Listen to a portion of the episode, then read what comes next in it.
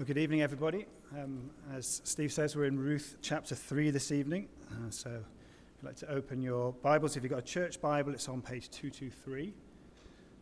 And I'll begin the reading at verse 1.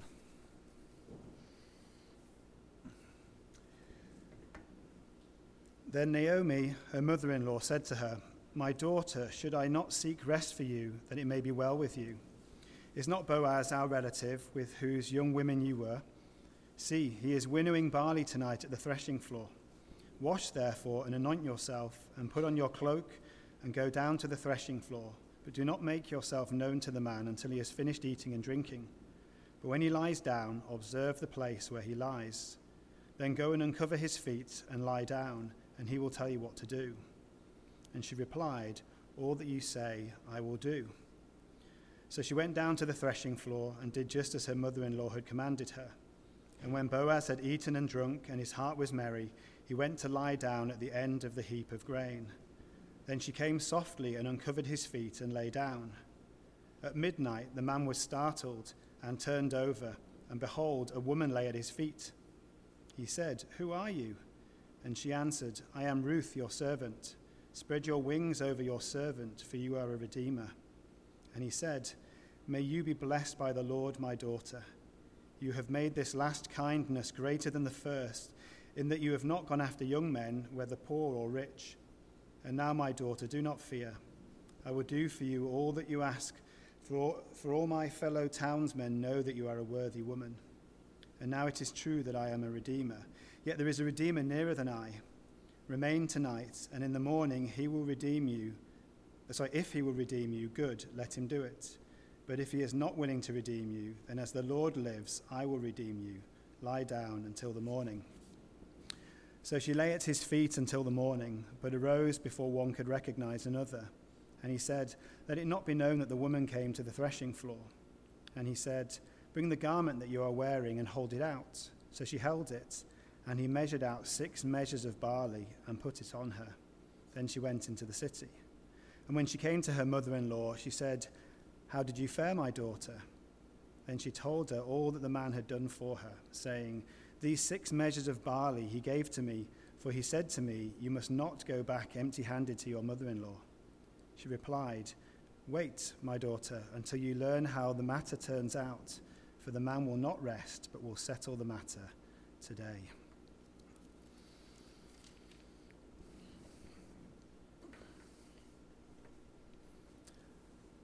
What is the greatest commandment? This is a question that the Lord Jesus was asked, and he replied, Love the Lord your God with all your heart, and with all your soul, and with all your mind. This is the first and greatest commandment. And the second is like it love your neighbor as yourself. Now, both these great commandments are about relationships. Our primary relationship as in this first and greatest commandment, is with the Lord our God. And that's the case whether we re- recognize it or whether we don't recognize it. We're commanded to love him with all our heart, soul, and mind. Now, how seriously we take that relationship will affect either positively or negatively all the other relationships that we have, because it will affect how seriously we take that second of the great commandments love your neighbor as yourself. It's all very simple, isn't it? Two commandments, both about relationships. One, loving the Lord our God, and one, loving the people around us. It should be all very simple. But as we've heard prayed this evening, it's, it's impossible. And it's particularly impossible if you, if you have not come in repentance and faith to the Lord Jesus Christ, it is absolutely impossible. But for the people of God, it should be possible that by coming to faith in the Lord Jesus Christ, we're brought into a, a covenant relationship, a relationship with the living God, with our Father in heaven, with the Lord Jesus, the eternal Son, and with uh, the Holy Spirit from that time onwards, we are part of the, the people of God and that we can lay claim to all the promises that the Lord has made uh, for his people. Many promises and great promises. So, as we, we start, I want to ask the question do we? Do we lay claim to those things? Do we take seriously uh, the need to love the Lord our God with all our heart, with all our mind, with all our soul, with all our strength? Do we live our lives based around the promises of, of God? Do we refer to Him continuously as we go about our lives? Or do we allow ourselves to drift, to go through the motions? Steve was challenging us in that way this morning. And it's interesting that I'm starting by challenging us in the same uh, very way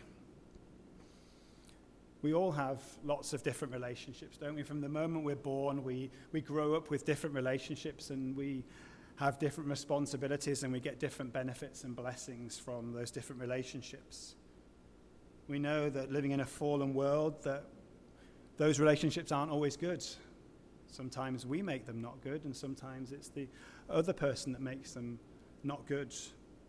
But we know that with our relationship with the Lord, it's never Him that's makes our relationship bad or not good. That the Lord deals with his people uh, with kindness. He deals with his people with, with love. He deals with his people with grace. He deals with his people with mercy. These are, are words that we use repeatedly, don't we? We read them in, in the Word of God all the time. But these are sweet words, they are wonderful words.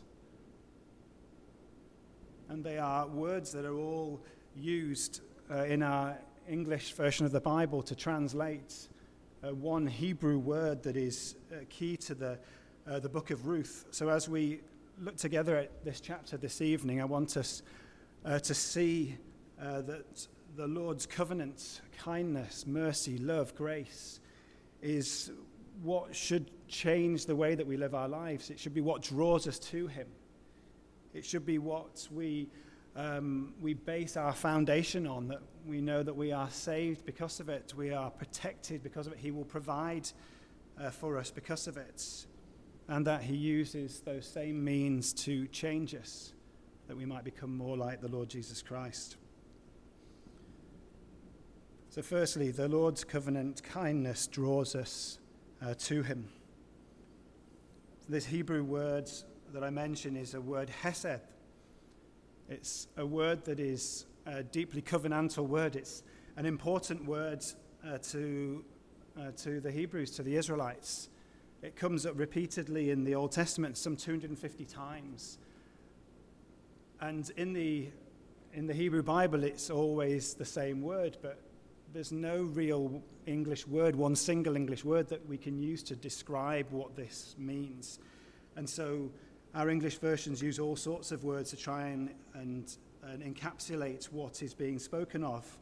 Things like mercy, goodness, love, steadfast love, loving kindness, unfailing. They're very encouraging words. They all say, Come to me. Come to me. And in the book of Ruth, this word appears uh, three times once in chapter 1, once in chapter 2, and once in chapter 3. And uh, each time uh, the idea of kindness is associated with it. But this word is, is used as the Lord describes himself. We know that in Exodus chapter 34, after the incident with the golden calf, that, that Moses asked the Lord to reveal himself uh, to him and the Lord said, The Lord, the Lord, a merciful and gracious, a God merciful and gracious, slow to anger, and abounding in steadfast love, Hesed, and faithfulness, keeping steadfast love, Hesed, for thousands, forgiving iniquity and transgression and sin. That it's the word that David used when he came to the Lord after having uh, sinned with Bathsheba that he came and said, Have mercy on me, O God, according to your hesed, your steadfast love. According to your abundant mercy, blot out my transgressions. David knew that he couldn't come appealing on the basis of the law. He had broken God's law, but he came appealing on the basis of God's character shown through his covenant with Israel.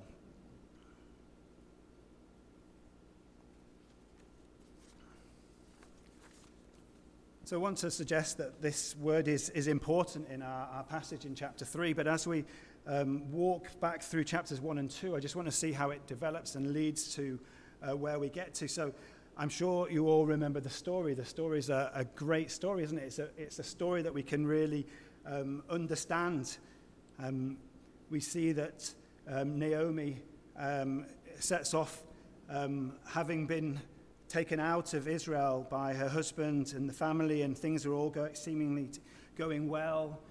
The wives um, are found for their sons and so on, and then we know that disaster strikes and that um, Naomi's husband dies and the husbands of the two wives die. We're told that Naomi sets off. She goes back with these Moabite, Moabite wives, Orpah and Ruth. They head off back to go to, to Bethlehem because they've heard that the harvest is, is coming in. But she tells them uh, to go home, saying, May the Lord deal kindly with you, this word, Hesed, as you have dealt with the dead and with me. The Lord grant that you may find rest, each of you, in the house of her husband. Speaking of, of a new husband they would receive. Notice that Naomi speaks in this covenantal language to them, even though they are um, Moabites. They've been brought into their family and have had uh, Hebrew husbands. And as we know, Orpah decides to go off, and Naomi says that she will um, cling to Ruth for where you go, I will go, and where you lodge, I will lodge. Your people will be my people, and your God, my God, we're told she says. But then notice after that in verse uh, 17, uh, she says, May the Lord do, do so to me, and more also, if anything but death parts me from you. That's covenantal type language, isn't it? It's strong language. She's saying that she is wedded to the idea of being with uh, her mother in law, Naomi, even though the prospects aren't, aren't great of, if she goes to a, a, foreign land with a widow as a widow, both uh, poor and uh, Ruth being a, a foreigner herself. But Ruth has seen something of the, the covenant kindness that, that God shows to his people and it causes her to come uh, to him and to go with Naomi. So when they arrive back in Bethlehem, we're told, aren't we, that, that Naomi wants to be called Mara instead, bitter. And she says, The Lord has dealt very bitterly with me. I went away full, and the Lord brought me back empty. So, despite Ruth being with her, she speaks of herself being empty. That would have been awkward, wouldn't it, for, for Ruth standing there? She left. She says, She left. I went away full, and the Lord brought me back. The Lord caused me to repent, to return. So she's noticed that the Lord is involved in her life, that He's the reason that she has gone back and that Ruth has gone back with her. And then in chapter 2, we see that, that Ruth has this idea of, of going and gleaning in a, in a field, and she strangely says that she thinks that she'll find favor in the eyes of whoever's field it is. And that's what happens. Boaz shows Ruth grace, shows her kindness, shows her uh, special treatment. You'd almost expect the opposite to happen because she's a, a foreigner and yet that shows that Boaz was, was walking with the Lord, that he was soft hearted towards those that the Lord is soft hearted towards. And we're told, aren't we, many places, that the Lord loves foreigners, that he loves the alien, he loves the, the fatherless, he loves the, the widow, he loves the poor. Well, Ruth could tick off three of those, couldn't she? And so it's no surprise, is it, that that Boaz, as a, a, a righteous or a worthy man, shows uh, Ruth this grace and kindness. But he goes beyond that and he gives her a, a gift to take home, doesn't he? And, and that goes uh, back to Naomi, at which point she sees that this gift from Boaz is a sign of the Lord's covenant kindness to her. Listen to what she says May he be blessed by the Lord, speaking about Boaz, whose kindness, or Hesed, has not forsaken the living or the dead. But that's her response to, uh, to Ruth coming back with this gift from, uh, from, uh, uh from Boaz. And she says, It's the Lord that's given this. May he, be, may he bless Boaz because he has shown uh, kindness to me. And so we see a, a, sort of turning point as we go into chapter 3 that, that Naomi is very, suddenly very attuned with what's going on and that she, she sees that the Lord's hand is in all that is, is happening. And so she comes up with this um, idea, this plan for Ruth that we uh, read of in the first five, chapter, uh, five verses of chapter 3. She says, My daughter, should I not seek rest for you, it may, that it may be well with you?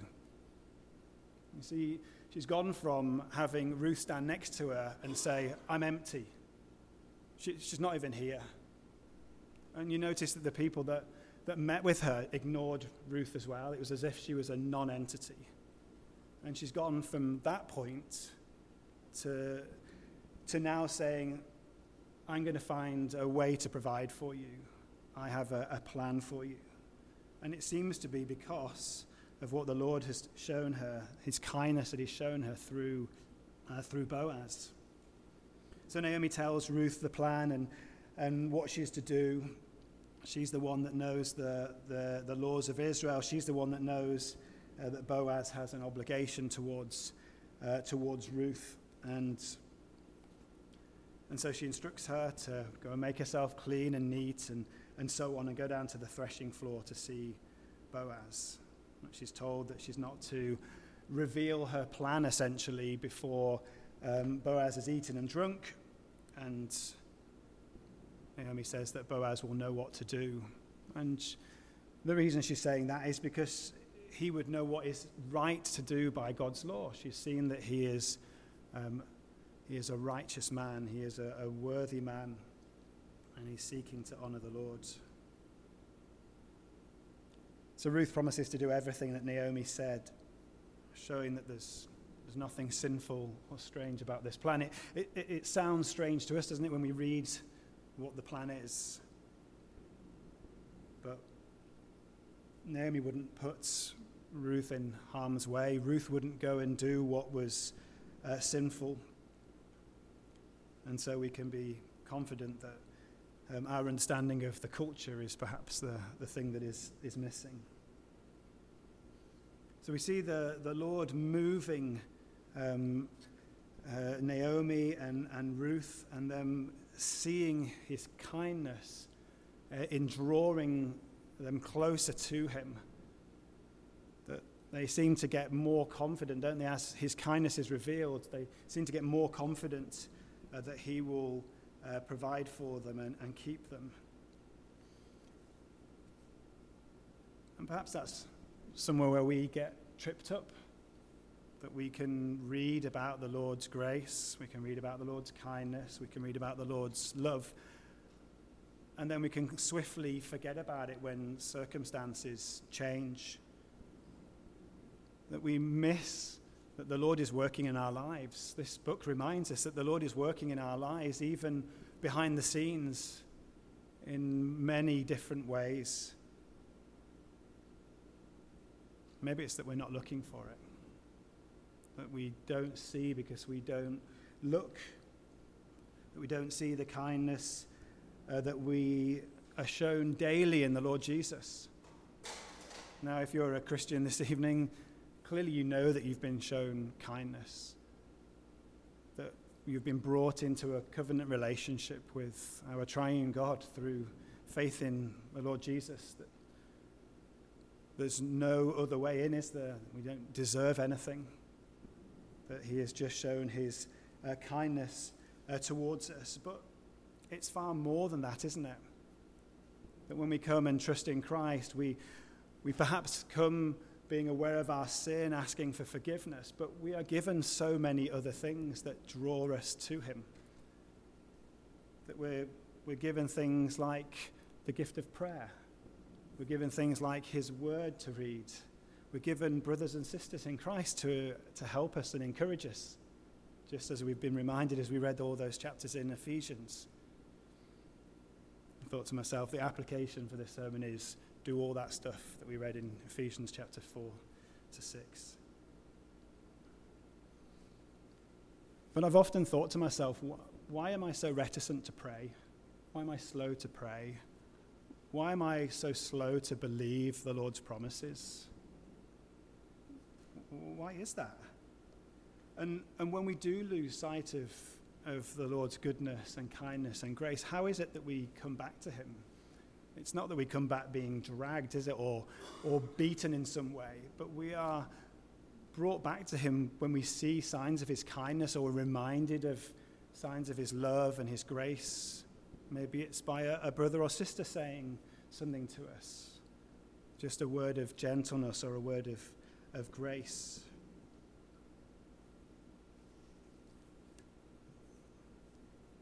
Jesus says in Matthew chapter 11 these uh, wonderful words Come to me, all you who are weary and burdened, and I will give you rest. Take your yoke upon, you, upon me, take my yoke upon you, and learn from me, for I am gentle and humble in heart, and you will find rest for your souls. For my yoke is easy, and my burden is light. Jesus is speaking to people that are struggling, that are going through hard times and so on, and he says, Come to me. Only come to me. The Lord's covenant kindness is to draw us uh, to Him, firstly. And then, secondly, the Lord's covenant kindness saves us, provides for us, protects us. Again, we've just been reminded of that as we've read about the armor of, of God. That when the Lord saves us, He provides means for us by which we can grow and we can be protected and kept. Ruth goes to the threshing floor eh, in verse 6 of our passage, and she goes there and she finds that Boaz is eating and drinking with his servants. Shows something again of his character, doesn't it? His humility and his generosity towards them, uh, that he will meet with those that are, are of a lower standing than him. She waits until Boaz has, has finished eating and drinking and go to bed. We're told that his heart was merry, as the ESV says. I think it's just the word good. His heart was good. He was glad. And once Boaz is asleep, Ruth lies down at his feet and covers them. And then he wakes up with a, a shock at, at midnight and finds Ruth there sleeping at his feet. Now, this would have been a, a risky thing to have done if they didn't know Boaz's character, and certainly Naomi wouldn't have have suggested this as a plan if, if um, Boaz was not um, known uh, for his good character. So Boaz wakes up and he says, Who are you? And she answers, I am Ruth, your servant. Spread your wings over your servant, for you are a redeemer. So when he awoke, he asks her, Who are you? And she simply answers, I am Ruth, your servant. But then she goes beyond Naomi's plan and asks Boaz to spread his wings over her, for he is a redeemer. This is a, a marriage proposal uh, from, uh, uh, from Ruth to Boaz. By asking Boaz to spread his wings over her, she is asking him to, to marry her. He's asking him to, be, uh, to become the one that will provide for her and protect her. In fact, that's exactly what Boaz said that he wanted for Ruth back in, in chapter 2. Boaz said, The Lord repay you for what you have done, and a full reward be given you by the Lord, the God of Israel, under whose wings you have sought refuge. There's an interesting point. Sometimes the things that we pray, we become the answer to our prayers.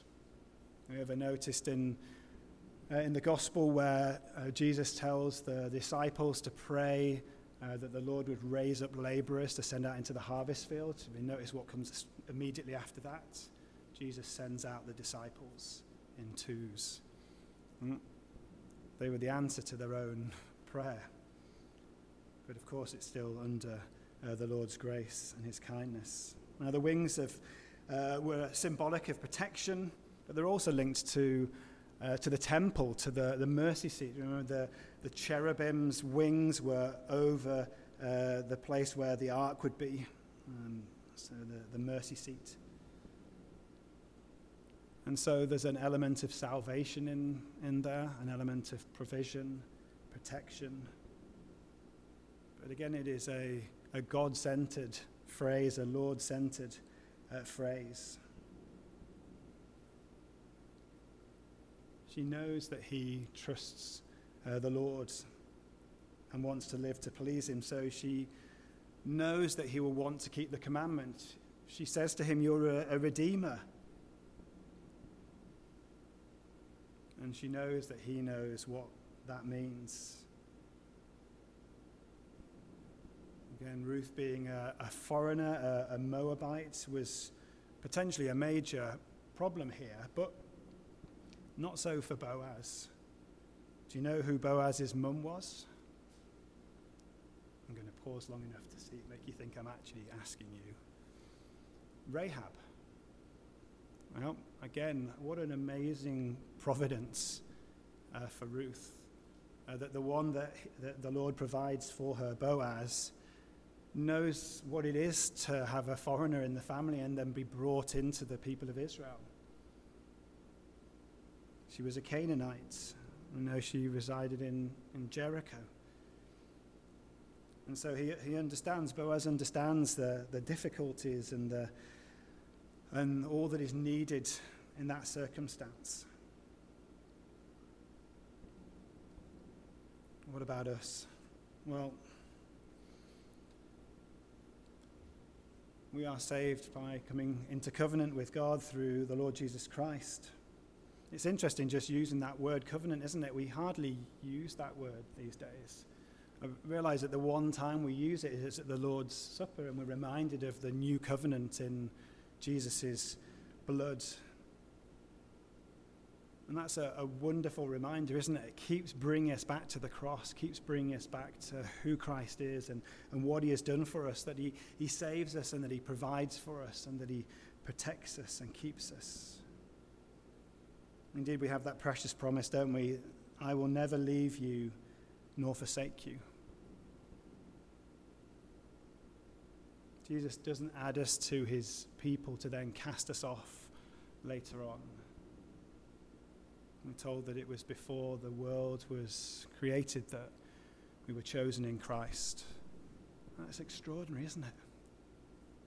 What kindness and love and grace uh, the Lord shows to us. I was reading yesterday in Acts chapter 9, and I was struck again at, at how the Lord Jesus says to Saul, Saul, Saul, why are you persecuting me? Not why are you persecuting my church or why are you persecuting my people, but why are you persecuting me? And then Saul says, Who are you, Lord? And he says, I am Jesus who you are persecuting. You can't get away from the fact that that, that Jesus identifies with his people. He loves his people. He is working with his people. He provides for us. He is intimately involved in our lives. You see, maybe you've come this evening and you are struggling at a moment. You're struggling in one area of life or another. You're struggling, and it's affecting what you think of the Lord, just as Steve was telling us not to do this morning, not allow our circumstances to change our understanding of the doctrines of the Bible. But maybe that's the situation you're in. Well, be encouraged that we are far more dear to the Lord Jesus than we realize. We mean far more to Him, we're far more precious.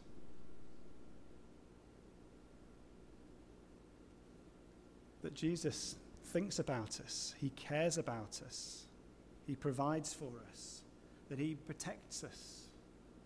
These are extraordinary things, aren't they?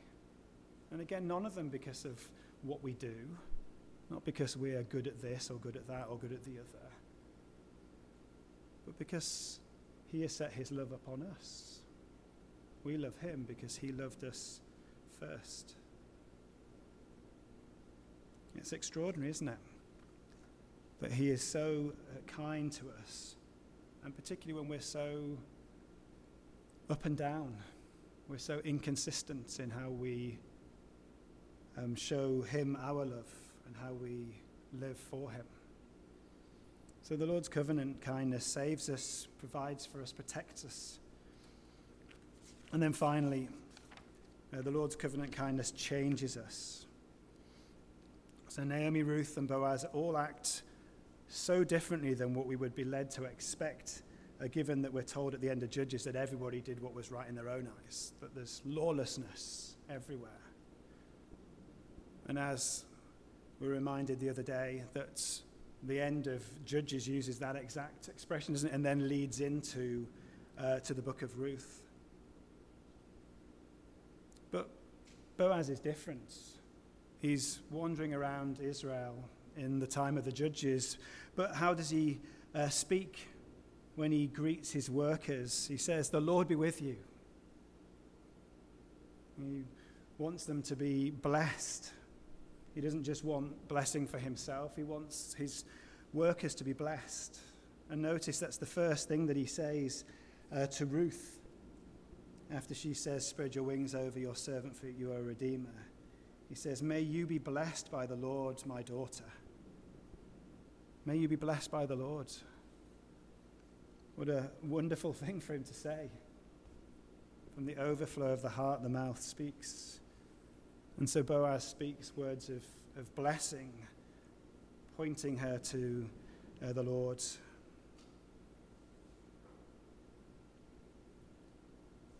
His response to Ruth's marriage proposal is to ask the Lord to, to bless her. And then, astonishingly, Boaz then thanks Naomi for asking him to marry her. You notice that in uh, the next in the next verse. Oh, sorry, in the, the, the end of that verse. You have made this last kindness greater than the first, in that you have not gone after young men, whether poor or rich. And that's where that word kindness, uh, hesed, comes up again. That what is uh, seeing there is, is that Ruth is expressing kindness towards him by, by wanting to do what the Lord wants. That she is uh, doing what is right by uh, the God of Israel. And he sees it as a kindness to her and the Lord's kindness, uh, sorry, uh, to him rather, and a Lord's kindness uh, to him. He goes on and says, Now, my daughter, do not fear. I will do for you all that you ask, for all my fellow townsmen know that you are a worthy woman. Again, it's a striking word, isn't it? Boaz is described as a worthy man at the beginning of chapter 2, and Ruth is described as a worthy woman here. Why are they worthy? It's because the Lord is changing them, has changed them. They have responded to his kindness, that they've trusted him, that they are seeking to walk in his ways. It's interesting that in the, the, the Hebrew Bible, that it's the book of Proverbs that appears before Ruth, not Judges.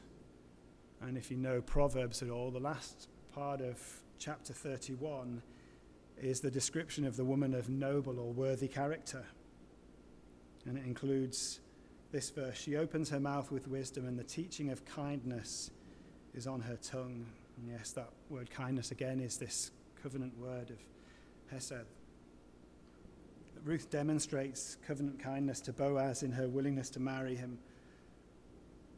He sees this as a, as a wonderful thing.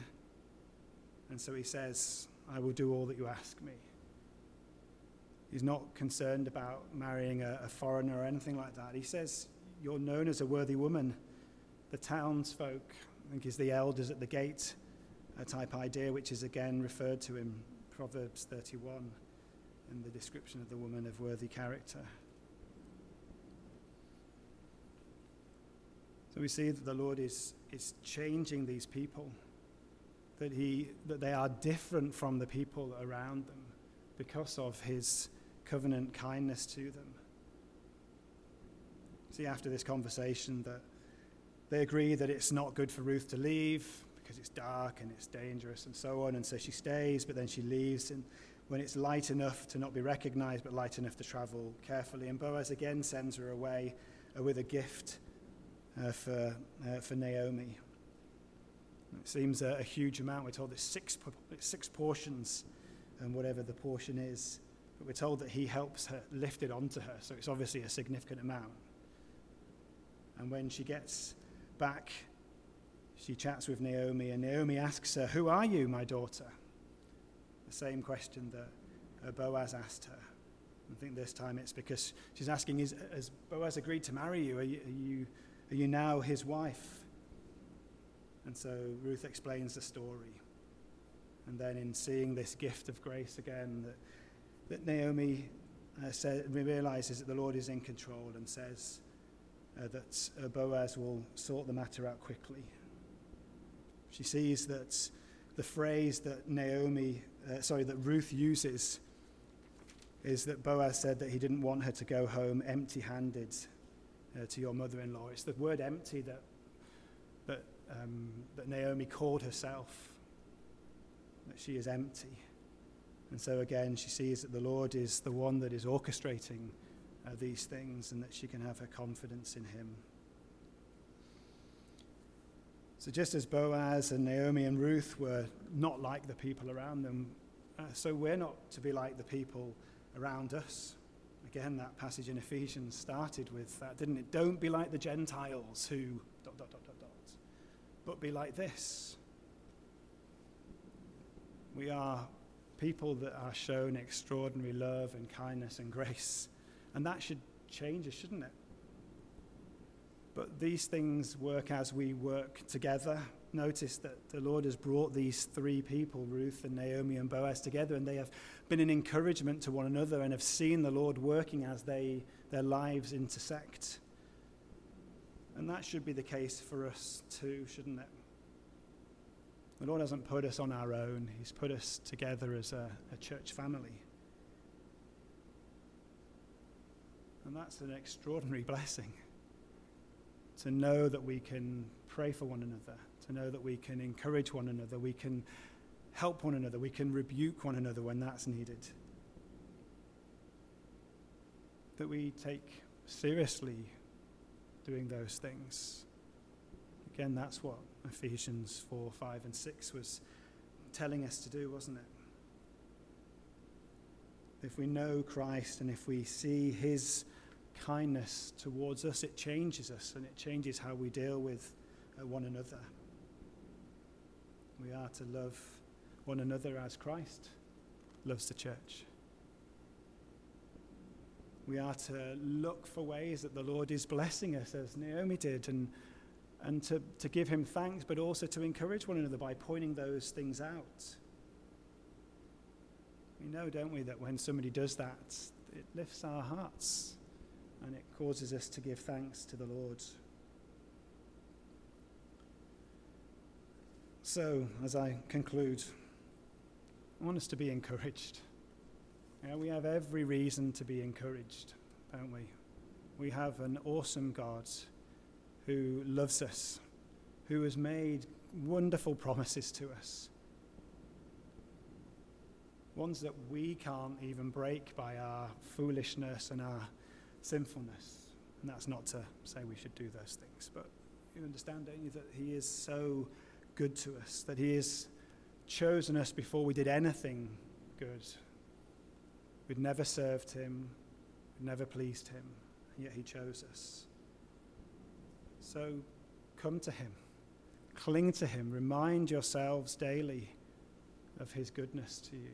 Remind yourself of His grace, His love, and His mercy, and His kindness of how He saves us and keeps us, protects us, and provides for us, and how He works in us. And I mean, us as a, a church, that we might be changed to be more like Him. Amen.